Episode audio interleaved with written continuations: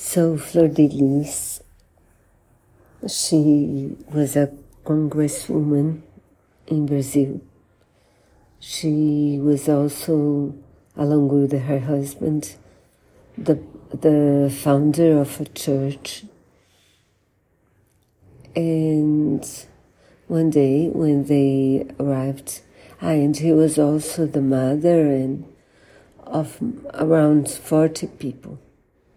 Some of them adopted, and some of them of her blood, some of them uh, by her and her husband. Granddaughters and grandsons lived on the house as well. And one day when she arrived with her husband at her place, uh, she was she had gone upstairs and he shot down. And then she accused uh, a pair of guys in a motorcycle that she said they were following her. But the police investigating found out that the only person that arrived had been a stepson, Lucas, and this stepson, when he was brought to, when he was asked, he talked about a brother, his uh, blood son from Flordelis. And this blood son uh, was brought to the police as well. He was already accused of uh, domestic violence. And the police found the gun uh, in his room, Flavio's room, this son, real son from, uh, the son from uh, Flordelis by blood. And this guy, when asked by the police what he, uh, why he bought the gun, he said he bought it to defend himself from Lucas.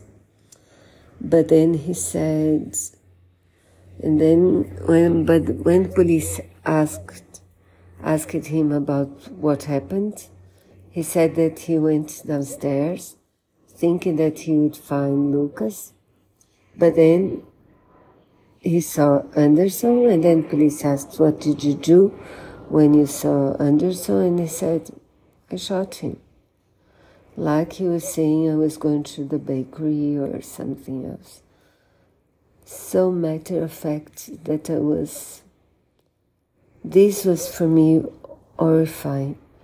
And it's, you know, it's completely disgusting. We, we see a lot of the facts through the point of view of many people from the family and one neighbor and also the, the policeman that investigated and but she talks a lot. There's some of her sons and daughters talk too. A granddaughter talks as well. We just, we find out that Anderson was also a terrible person. But you know, there was this big plan to to kill him, and Flordelis was behind it all and she saw every uh, many of her sons and daughters falling. And she kept saying she was not guilty at all but you see you see and you know. It's very interesting very scary very shocking. But i do think it's worth watching